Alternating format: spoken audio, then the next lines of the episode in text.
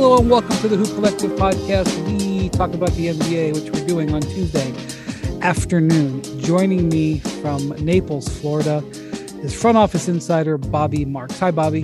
Hey, Brian. How are you?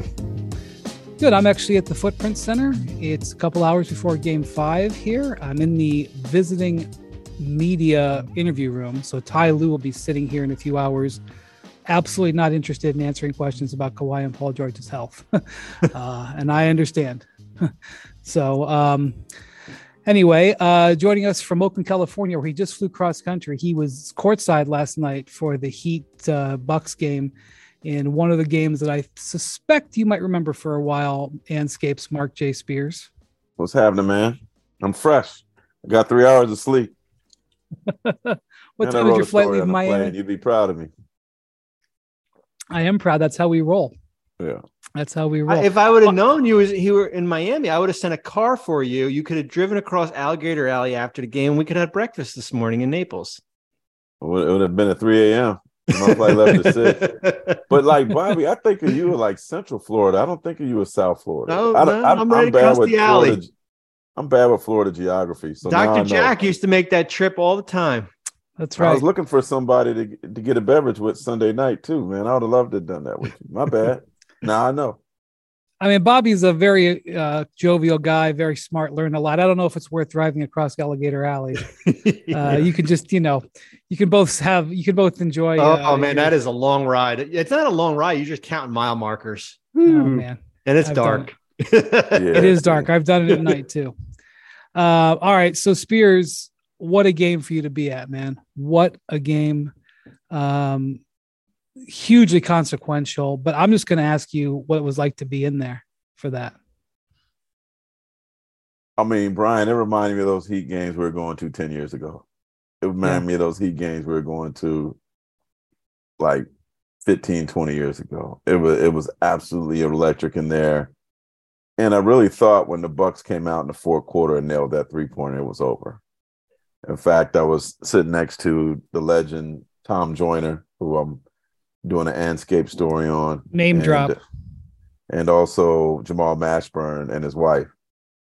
And I was like, game's over after that three pointer. And Jamal Mashburn's wife turned to me and goes, if you're going to be negative and you need to leave. Like, I was like, all right, my bad. I'm a, but them dudes came back. I mean, even with six minutes left, what were they? They were down a hefty portion, but you know, Martin was great. Like people talked about Jimmy in that fourth quarter. I thought Martin was amazing too, and it was just like, uh, um, the Bucks just looked so dominant, and then all of a sudden they just like ran out of juice, ran out of gas, and and when Jimmy just was like, I thought that um, uh, that performance I saw from him in the bubble would be the best Jimmy performance that I would ever see. Uh, when he just like ran out of gas at the end, that famous photo. But this was this topped that. I mean, to to break to have the greatest Heat performance record ever in the playoffs, that's saying a lot. That's one of the greatest playoff performances ever, and and to have that seat and to hear that crowd and emotion, and man, it was it was as it's special. It's probably the most special individual performance that I've seen covering this league for you know 24 years, and and that's that's saying a lot. I've seen a lot of special nights, but um, if he doesn't put the team on his back, they don't win, and that's what he did. So we talked about this a little bit before we came on here about what else is up there from what you've seen. Uh, I think you and I might, might previously have had the same number one, but yeah. I don't want to put words in your mouth. Yeah, no, uh the number one greatest playoff performance I ever saw. It just always comes to my mind when I think about it, Brian. We were we were both at the game, May 18, 2008, game seven between the Cleveland Cavaliers and, and the Boston Celtics, who would end up being champions. And they had that, it reminded me of that Dominique versus Bird duel. But this time it was LeBron and, and Paul Pierce. And LeBron put 45, game high 45 was incredible. I, I, wonder, I don't know if that was a game where he dunked on KG. But, no, that was in Cleveland, that game. Yeah. No, that was um, Kevin Harlan's no regard for human life. Yeah. That was that yeah. dunk. Yeah. But that, that to me, was LeBron at his best, and he's, he's still doing amazing things. But that to me was when he was uh, probably the most intimidating as a player. Uh, was in that series. He had 45. Paul Pierce dropped 41 in a 97 to 92 barn burn. I know. like they didn't even reach 100 points, but that the intensity of that game is the amazing duel between those guys. And I mean, LeBron couldn't get over the finish line, but I, I just remember how just Boston was just so good defensively, and he was just so ferocious in that game. And until Jimmy Butler's night, uh, that would have been my number one. Well, two games in that building. One was that game. Actually, three games in that building. Three games in the TD Garden would rank in my top three that I've seen yeah. in person. One was that game. And by the way, I want don't hold me this exact, but I want to say about two minutes left. Celtics by two. Cavs had the ball. LeBron took a three from the left wing. And back then we sat on the baseline right next to the Celtics bench, if you remember. Great seat. So the and so the ball it was right in front of us, and I was watching the ball come. I had a perfect angle on it, and I swear I thought it was in to put the Cavs up one, and it just hit the side of the rim. Um, so he almost scored even more. Then game uh, six, uh, 2012, Heater down 3 2. LeBron in that building scores 17 in the first quarter or something like that. Yeah. And on his way to the 46 points, I think it was. Um, a vitally important game in his career because he hadn't won yet. Yeah. And if they lost that game, which was on the road, you know, in a place where he had not been able to avoid elimination several times, he'd played several eliminations in games in Boston against that team and lost. If he had lost that game, then he's out um, for two years in a row in Miami. You know, this has been discussed ad nauseum, but Chris Bosh probably gets traded, etc. Instead, he wins, and then the Heat win Game Seven, and then t- we take the uh, Cup Finals in five. And then last year, and I'll put this right up there. Jimmy Butler, Game Six, Eastern Conference Finals. I believe he had 46. Yeah. Um, on a bad knee, like you know, he got hurt like in Game Two of that series, and like games three, four, five, he could barely move. Like he was dragging that leg up. We thought it was over the effort that he put forth in that game was unbelievable. Like that was jaw dropping. I don't remember all of his stats, but he made a bunch of defensive plays. To me, I remember writing that night. There's a there's a hallway, championship alley, that runs from the Heat when the Heat come off the court, from the Heat bench all the way back yeah. to their locker room, and there's life size, wall size photos of these great moments in Heat history. There's a photo of LeBron that night in 2012. There's a photo of Udonis Haslem bleeding, you know, in a playoff game. Um, and I remember saying they got to make room on that wall for Jimmy Butler for this game because that was that much of a performance. And so having now that was a game that I witnessed. These are games I witnessed in person. Yeah. This one I didn't. Obviously, I was here in Phoenix. Yeah. Um, uh, I gotta say that was funny. Spears right after I, right after I left, um, my hotel room. I watched the game in my hotel room, both games last night. Then the Lakers Grizzlies game, and as I was leaving my hotel room, I was going out to uh, meet up with somebody because it wasn't that late here. And I ran into the referees. The referees for tonight's game had just watched those two games and were just like so jacked up about. I mean, I don't think I'm talking out of school. They were just really jacked up about how great the games were. Yeah. So uh, that was kind of cool. You know, like we were on the off night and everybody was watching it. Um, let me anyway, let me Bob, add this too. Yeah. Uh, the moment that stood out to me last night was what's that video game where they're like he's on fire you know what i mean? Uh, nba jam. Yeah. yeah. it was like jimmy was in like nba jam man. And he's well, torching Jrue Holiday. Like you know how good a defender Jrue Holiday is? It's the and best. he goes he's screaming he can't guard me. He can't guard me. I'm like damn. He can guard like you a, but just not right now. Yeah yeah like for for him to be on fire like that, where like Jrue couldn't even say nothing. Jrue just right. It was like an N one play. He just, hey man. So Bobby, you they, you know, the thing about Mike Budenholzer is that he has been known in the past to be resistant to changing his defensive strategy. Um, sort of famously when he had that 60 win Hawks team when he was coaching in Atlanta. They played the Cavs in the conference finals, and the Cavs like set every record in the book for three point shooting, and he just refused to change his defense. And that happened last night again. They he, I mean, I the Heat have shot in these first four games. There's some historic numbers about how good they're shooting from three point range. So when you're double teaming Jimmy Butler, you are running a risk. But at some point, you know, it's kind of like you know that game in in San Francisco a couple nights ago. Draymond Green was like, "Look,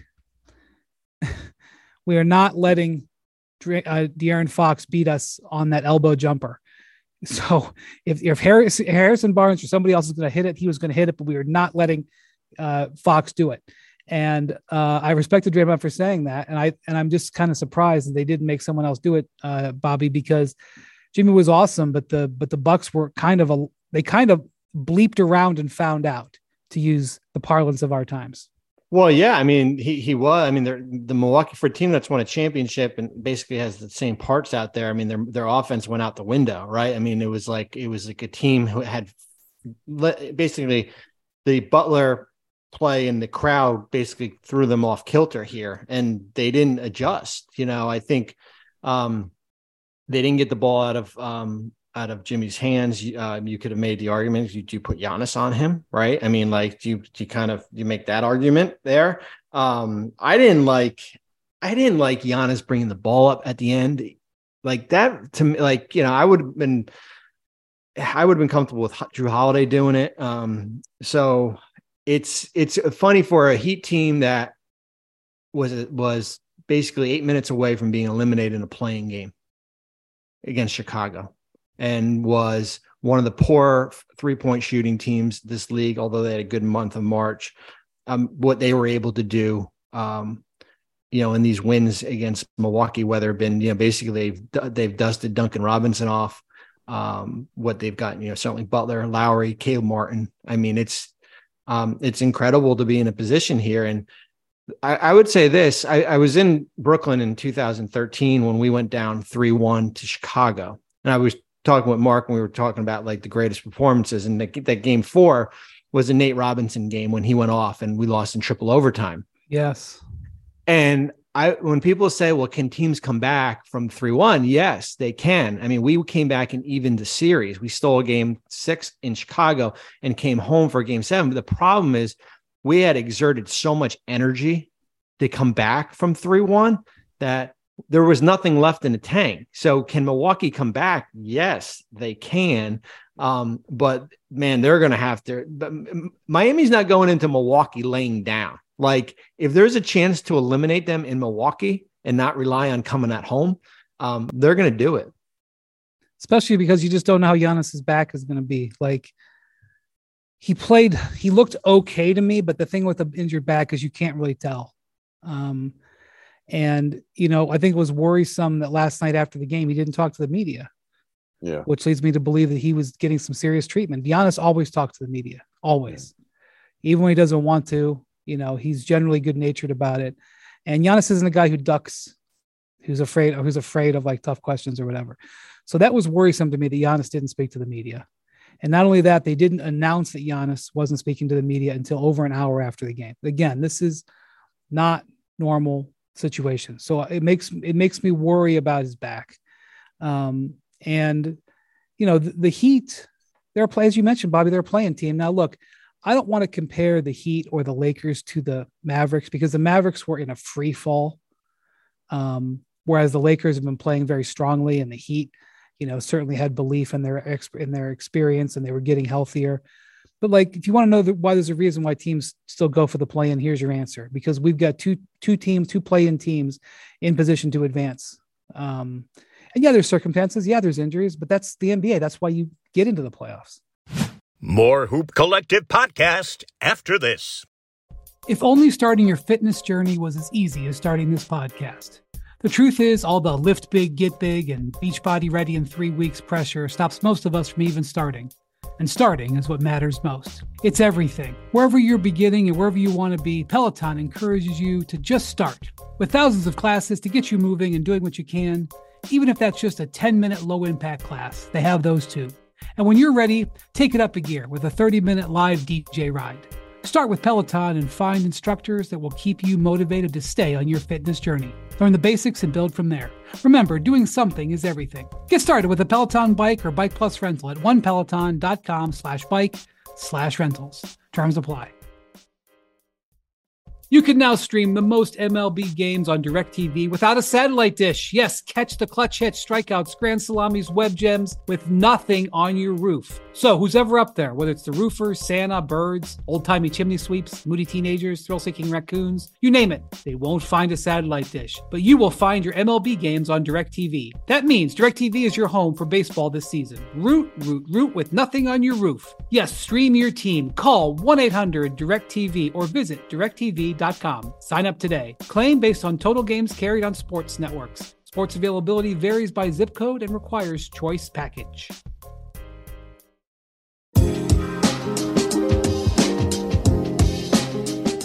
So, Bobby, the reason I wanted you to come on here today was because there's there's been this sort of cloud on the horizon for the Bucks throughout the whole season. And they've been so good. They've been you know the best team since January 1st or whatever. They've been so impressive. They were my you know I didn't make a pick, but I felt like they had a they were the, my favorites to win the championship. They still can win it. Um, but there's been this thing that's been out there with this coming off season, and they've got all of a sudden, and this happens with any team that can that competes for a long period of time. I wondered, without burying the Bucks, you know they still have two of the three at home still have a great team. We'll see about Giannis. At some point, the Buck season is going to be over, and they're going to have this. And so now I think we need to discuss what exactly is on the table as the Bucks face elimination here uh, for what they've got this offseason. Well, there's a lot. I mean, you've got a you've got a change in ownership, right? That's one of the things. So you went from Marc Lasry, who sold his percent, to Jimmy Haslam, who's the owner of of the of the Browns. Um, for me, I think this for the state of the roster is, is that how much does ownership want to continue to spend keeping the, the the the starting five intact, right? Like that's the big thing.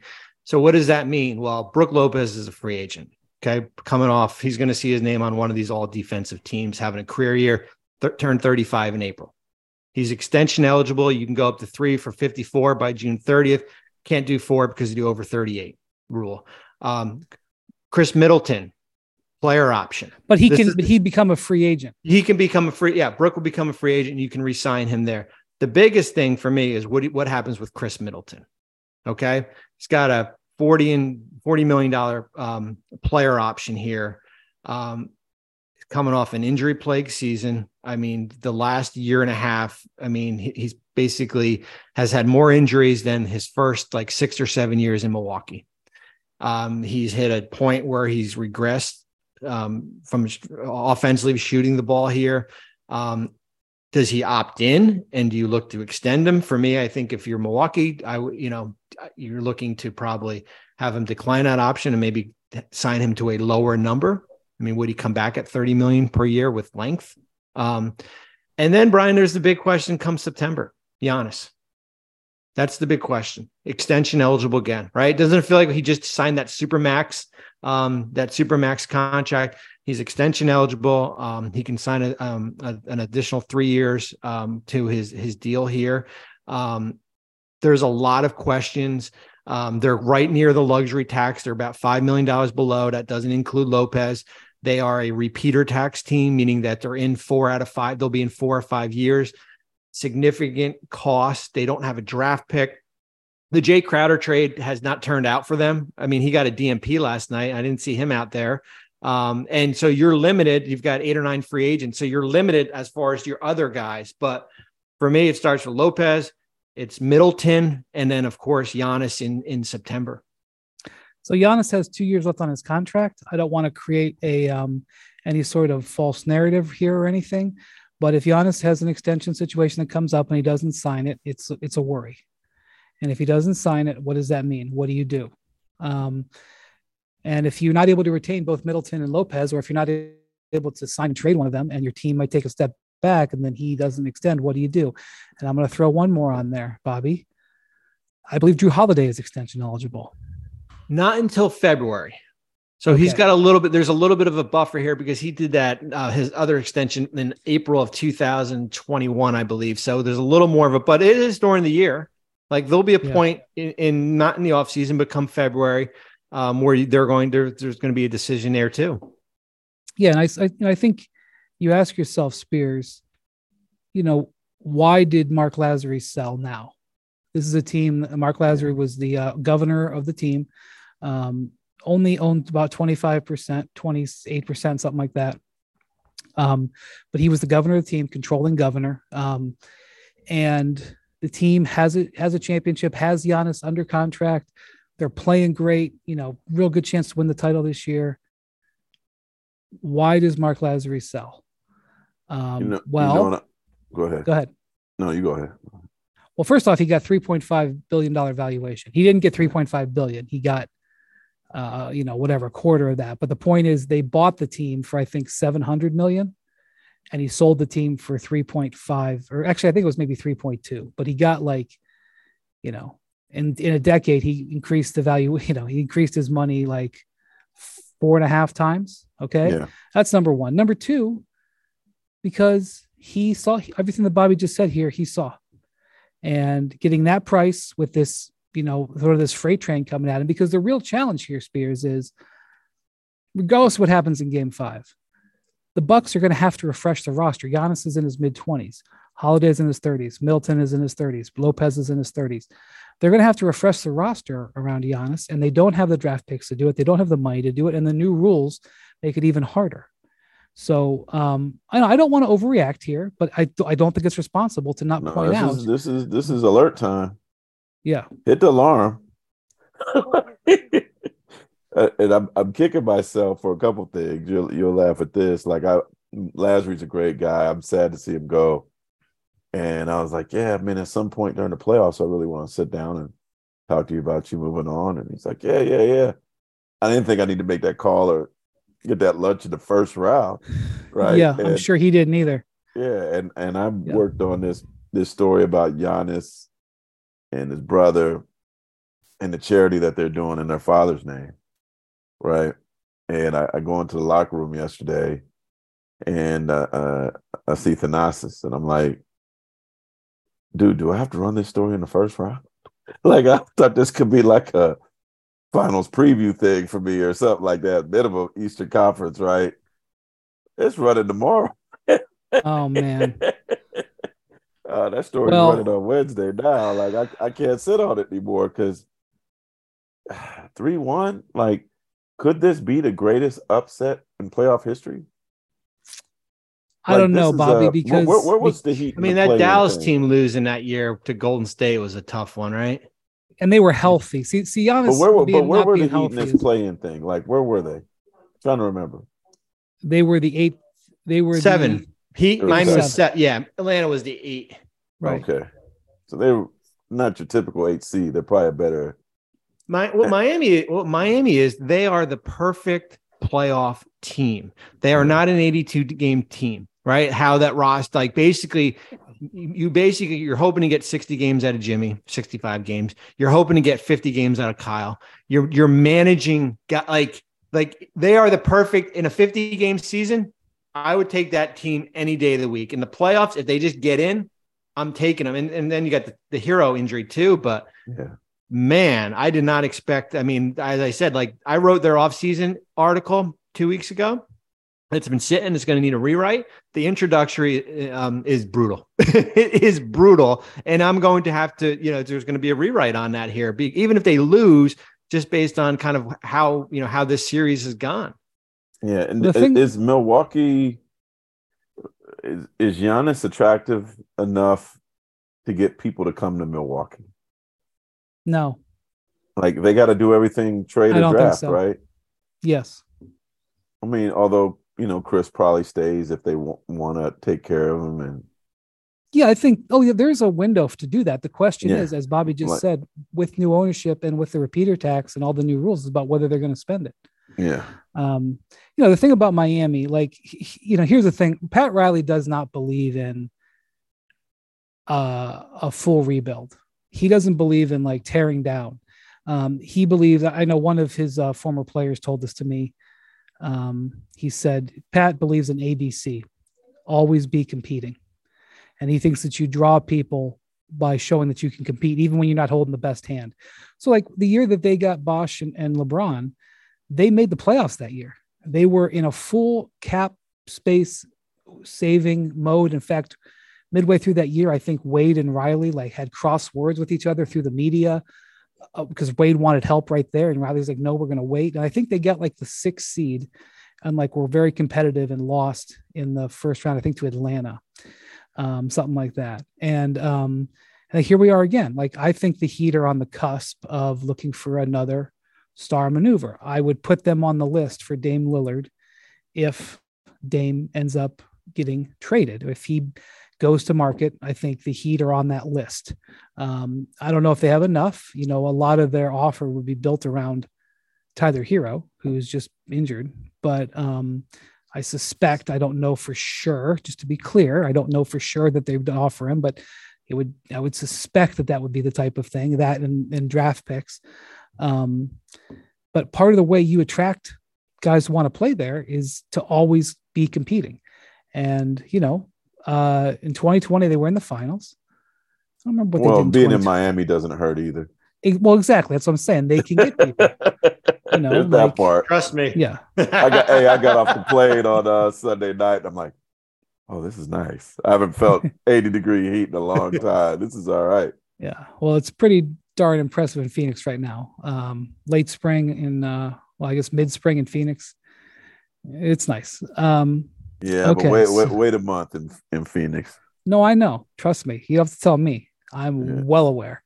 Um, so like a lot of stakes in that in that Bucks situation. Now Pelton, Kevin Pelton, uh, because there's been this number flying around for the last couple days as all these series have gone through four games that if you're up three one, it's 95 percent historically to win.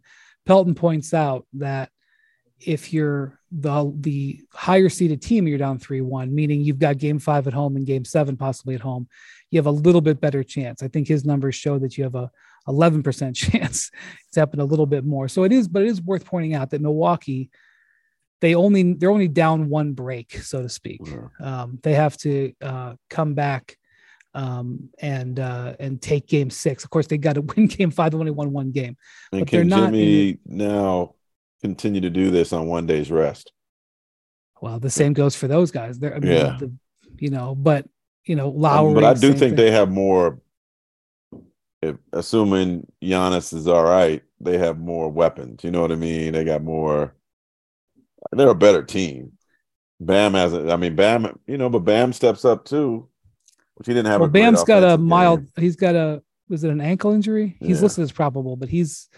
He, is a hamstring. He's he's banged up somewhere. I don't remember off yeah. the top of my head. And I can see it, you know. But then, like Jimmy's got to carry that load for them to get past this. Um, okay, Spears, uh, you've been at this uh, Warriors um, Kings series. It's been incredible. The rating came out for the game on Sunday. It was the highest rated, most watched NBA playoff uh, uh, in this round um, since uh, 2000, uh, 2001, I think. Mm-hmm. More Hoop Collective podcast after this.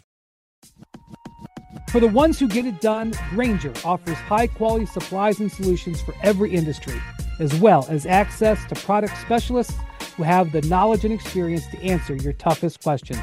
Plus, their commitment to being your safety partner can help you keep your facilities safe and your people safer. Call or click grainger.com or just stop by. The NFL schedule drops this week and you can be there to catch all the action live and in person with Vivid Seats. Experience every touchdown, every tackle, every eye popping play of your favorite team. And to kick it off, Vivid Seats, the official ticketing partner of ESPN, is offering you $20 off your first $200 ticket purchase with code HOOP. That's code HOOP. Download the app or visit vividseats.com today. Vivid Seats, experience it live.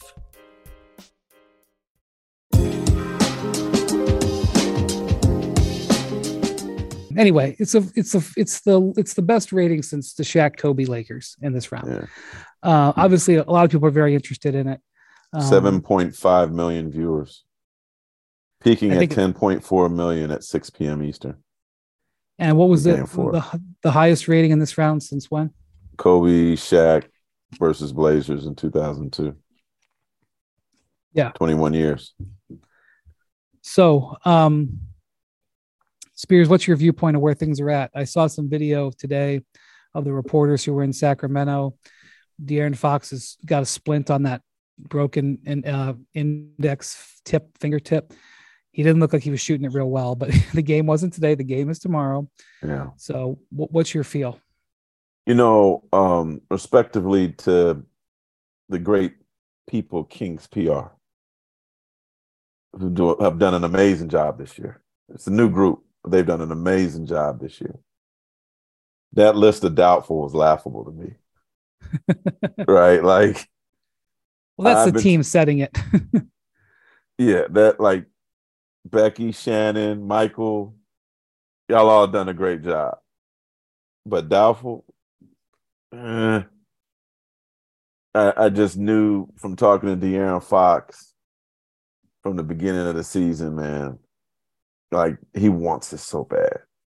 He he he would damn near play on fire if he had to. Uh in a wheelchair if he had to. Like he wants this too bad. And so like I just it just never registered with me on this injury, not even talking to him, not seeing him, that there was any chance that he wouldn't play. Now, how he plays, I don't know, but like just the I just felt like no matter what, he's gonna give it a try. That's him. This ain't uh, you know, uh load management. I gotta be 110% kind of guy he wants this so bad. He wants this upset so bad for himself, for Vivek, for the city of Sacramento, for the Light the Beam posse, whoever you want to like love Sacramento. He wants this bad, and this is his moment. This is his time on on the and Avery, Avery too. Avery put doubtful too. Let me throw him in there. Um, he wants this stage. He wants this international stage. He wants people to know who he is. He hasn't had a chance to show. Brian, you've been talking about him too. He has. I've seen this greatness for him for years, but this is the first time the world is getting to see it. There's no way he's not going out there. What is he going to be? What happens if he gets hit? I don't know. But De'Aaron Fox, I, I never once thought that he wasn't going to play. Bobby, his stats are wild in this series 31.5 points, six rebounds, seven assists, 2.5 steals per game, um, shooting 10 threes a game, hitting you know, on 34%. Is there anybody else playing better in the playoffs right now? Booker is, I mean, I've been on this series. Yeah. Um, I you know, I mean, it, this series hasn't been as, um, has just not been as watched. Um, Booker's averaging 35, Yeah. two steals and almost two blocks, Pretty good. and basically playing playing point guard. And Pretty you good. know, like his teammates, like he's never played better. And I, when I asked him, I go, "Have you ever played better?" He's like, "I've always been this good at defense." And I'm like, "Well, if you say so." um, Yeah. But Bobby, like, uh, you know, half a De'Aaron Fox is better than none at all. But I, I, I do wonder this series is so tight, is so tight. Um, if he if he is diminished a little bit, I wonder if that's the decider. And I hate that that would be the decider. Yeah, I mean, it's it's going to be interesting how much you know him out there. Um, is there the point like like I felt like in in the Laker Memphis game three that when um the game they got blown out, that Ja being out there kind of hurt them in the beginning just because he couldn't get a grip of the ball. Um, that's going to be something to watch in Sacramento as far as is he better off just having him out there, his impact, although but is he hurting you right? Not defensively but certainly on offense but that's a hard call from mike brown. I think for me with with sacramento is that like i don't buy into the notion that there's all this pressure on them going into game five. I felt there's been pressure on them since game one. Like i felt like game one and game two were must wins. Like like you are not losing a home game and then going have to go out and, and steal a game in golden state Yeah. because that series was going to be over. So like I've always felt there was must, and I think they've played like it's a must win. And you're right. I mean, this series, I mean, it's an Andrew Wiggins three in the corner away from being different, and it's a Harrison Barnes three Yeah. from being different. right? And Like this really is a the must only win. This game, next game's a oh, must Oh, win for Sack too. Yeah. Oh, definitely. Yeah. You know, like so. Yeah, I mean, we, we don't like the Darren Fox being injured is not how we want to see this series end here. But as Mark said, like basically you're going to have to lock him in a vault for him not to be out there here. But that's, I mean, he's been their engine and he's made big shots, and that's always been the question, right? Put him in a playoff series. Can he make big shots? And he has. um He's lived Yes. up to it. Lived up to all Yes. billing, all billing. Yeah, and I mean, Good for him. I don't, I don't think the Kings. uh, Just to be clear here, I don't think the Kings can lose this series. I don't, I don't mean like that the Warriors won't win. I mean, I don't see how the Kings don't come out of this like up because of what this experience has been. They're I'll tell you this: young. they, they're not going to. They'll never be in a in a spot, at least for now, for the next few years, where draft prospects don't want to go there and work out. you know, I mean, listen, like it's it was like a doomsday organization. Nobody ever wanted to go there Yeah. to work out and go through the draft and all that process. Like, like if I'm a, a free agent out there and you know they're limited as far as what they have in money, like those place, like I don't want I want to play in that building with nineteen thousand people, Yeah. and I want to play with Fox and Sabonis and and in that in that group there. So it's it's more of I think it's more of kind of a a destination than kind of like that um dead end dead end team. Well, they could, they could have cap space, right, Bobby? But yeah, but they're, yeah under. they, they're going to probably re-sign Harrison Barnes. yeah. They, the only way they I mean they could have room to renegotiate Sabonis if they wanted to, but that cost them probably Barnes and Lyles, whose Trey Lyles has been good. To, you know, he's I know. I, coming off the I bench. heard So Trey. I heard Trey loves it there and wants to Yeah. be there. yeah. I mean, like this. This a is rough start to a you know, it's it's kind of like Utah in a sense where, well, actually, no, it's not like Utah. This is the only thing they got there, and I think people are being reminded that, like, this is, yeah, they got their soccer team, it's cute, yeah, they got you know minor league baseball and all that, but this is this is King's country, and I think like some of the players are realizing, like Sabonis, I think he also has a home in the Napa area like Bay Area is like less than a two hour ride. Like it's let's not. I'm not. I, actually had to like uh mess with Mike the other day because he was like hyping up Sacramento, Mike Brown, and I'm like, it's still Sacramento, Mike. You know what I mean? Like Kings fans might get bad for me saying that. This is a somebody from the Bay. No, comment, you're right? you're you're you're bona fide for the Kings fans. They yeah, they like got I'm your back. good. Like they they know it's not Camelot there, right? You know, but that environment, the love, the way they bleed purple there. Now you see it. It's it's it's back, and even like the Warriors had to ban the uh the cowbells from going into Chase, which I thought was funny. Like it's it's like Bobby said, it's a fun place to go. Mike is doing an amazing job. Vivek is, you know, finally getting some some positive just do, right? And uh I, I I can see guys wanting to be there. They play a fun brand of basketball. And one thing that Mike Brown does great is he's honest. Like there's no gray area. You know where you stand with that team. And like Bobby knows as a, you know, somebody's been in the front office for years, like honesty is so important with these guys. And I think that's it, it makes it uh you may not exactly like what the coach has to say, but you know where you stand. And I think Mike makes it a, a great place for those guys to play. Yeah. Um, and we haven't even talked about the Warriors who the Warriors hit them with a bunch of swings the other night and connected on a lot, and still they were right there. So, like, if nothing else happens, the Kings have earned everybody's respect. I know that's not what they want. they want to go to the next round. Um, but the thing is, like, Memphis, I'm not ruling out Memphis because the Lakers are so inconsistent. But even if it is, even if Memphis, Memphis looks terrible right now to me.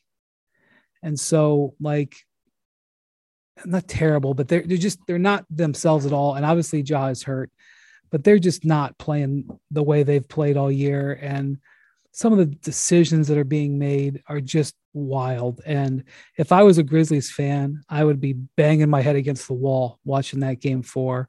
So many different things that they, you know, they couldn't, could not hit a shot. They traded for Luke Kennard midseason. He's sitting over there. They won't put him in the game.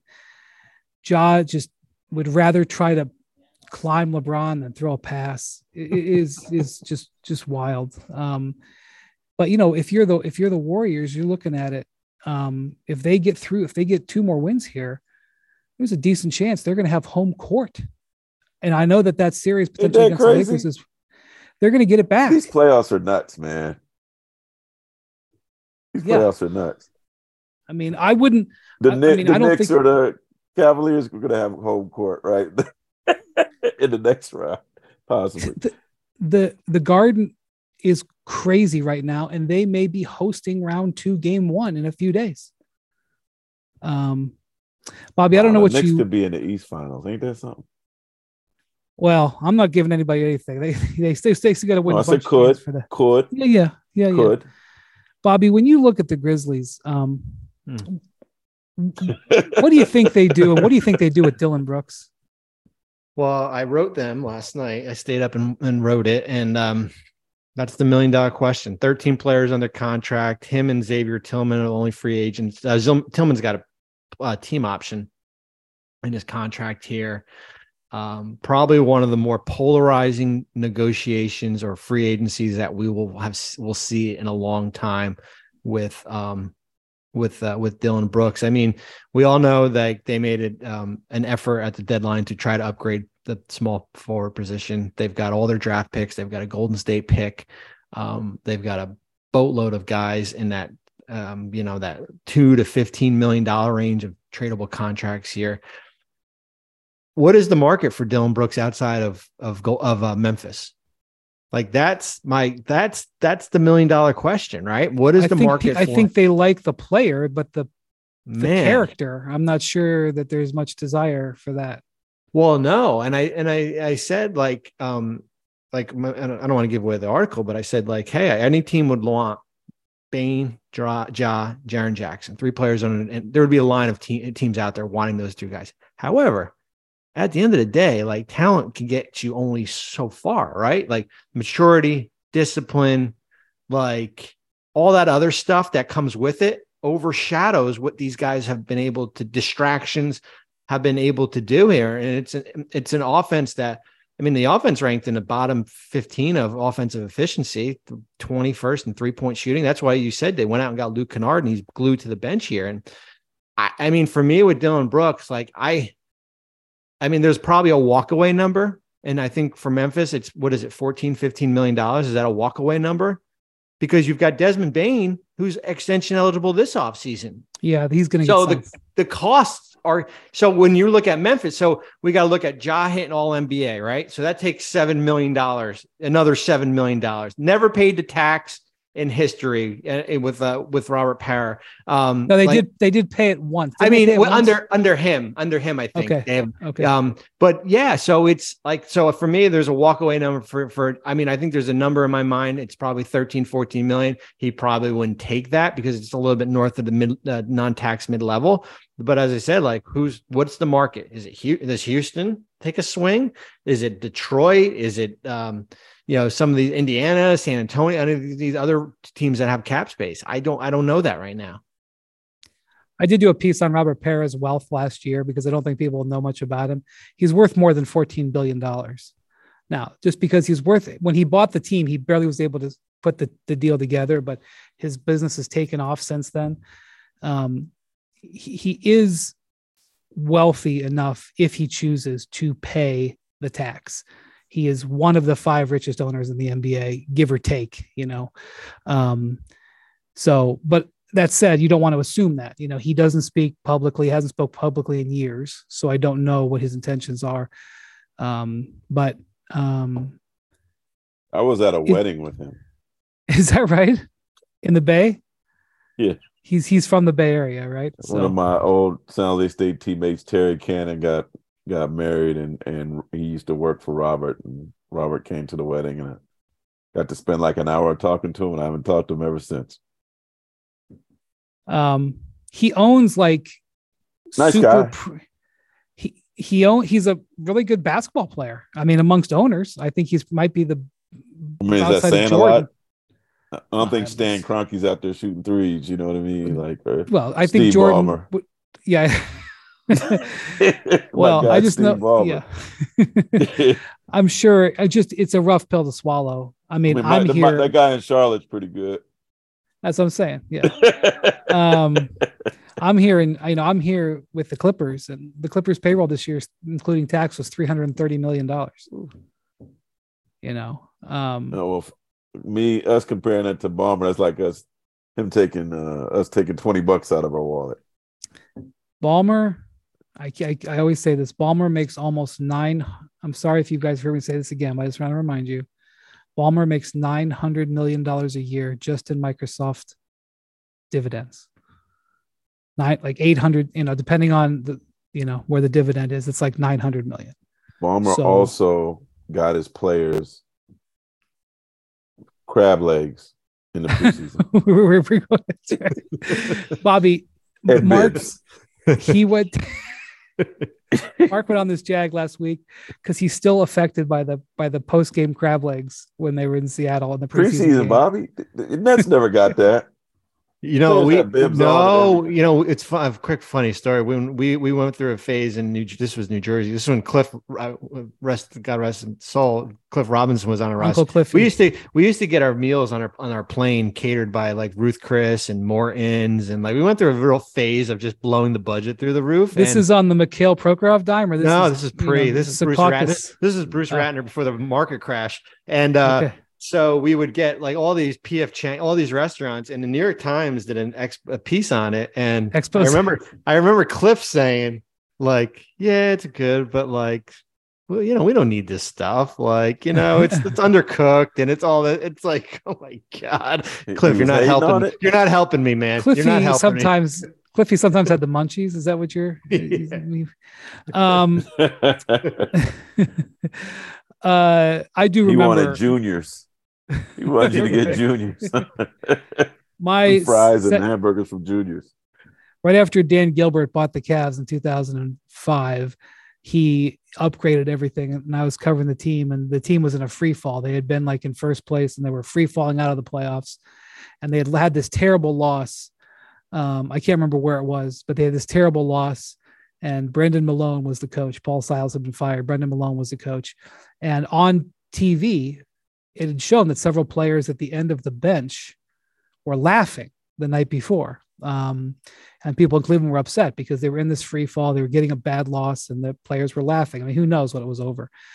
So the next day at practice, I remember the practice was in Philadelphia, and I asked Brendan, I go, "Hey, the cameras caught some guys on the end of the bench laughing that you know when you guys lost last night. You know, um, you know, do you have anything to say about that?" And Brendan, Michael Malone's father, longtime assistant, won titles with Chuck Daly when he was with the Pistons, and he had a very he has a very dry sort of wit and sense of humor. And he goes, I don't know, maybe they heard you were getting crab legs on the plane. uh, because apparently they did. So there you go. Spears. It's been going on for a long time. Um, I don't know what the Grizzlies got on their plane ride home today uh, from to Memphis, but uh, you know, it's there's going to be there's going to be a. This is one of the things I've been talking about all year is that there's so many teams are so heavily invested in this season. There's going to be fallout for some of these teams. There's not enough success available. Milwaukee is one of them we're just talking about. Clippers. I don't know what's going to happen there. I don't know what's going to happen with Memphis. I don't know what's going to happen when, you know, assuming Boston gets one more win, when somebody's going to lose Philly, Boston. I don't know what's going to happen there. Um, and we're starting to see that those um, those things are coming in. And as Bobby's, you know, end of season summer stories are like coming in, you're starting to see some of the some of the the stress that's coming. You know, so um, And they're sensational, Bobby. Great work, brother. Oh, thank you. yeah, I sometimes get to see a, uh, advanced preview of them. So yes, I um, have. Um, I have the uh, the the three for. We got four. How many elimination games we got Wednesday? Oh no, Golden State's not elimination. We got three. Uh, they'll be coming to you guys soon. The Grim Yeah. Reaper stories. Oh man. oh man. Yeah. Yeah. Um, Well, the, pro- all right, the, the funny thing a- is, you you guys, as you guys know, real you. quick, when you when you write these articles, then you kind of have like this quiet interest in like, hmm, I don't want an extended series, right? Like you don't want teams all of a sudden coming back just for your own personal. You know, I don't want another four hours Yeah. writing the Lakers. We all we all have our own personal things. I'll, I'll be honest. I've got two flights booked for the morning. One's to Los Angeles because you know that's where Game Six would be, and one is home. And I know which one I'd prefer to be on. No offense to anybody here, as I'm in the Clippers uh, interview room. All right. Uh, thank you, Bobby. Thank you, Spears, as always, for your time. Thanks to Jackson, our producer, for putting it together. We'll see what happens tonight, and we will see what happens tomorrow. We'll talk to you later this week.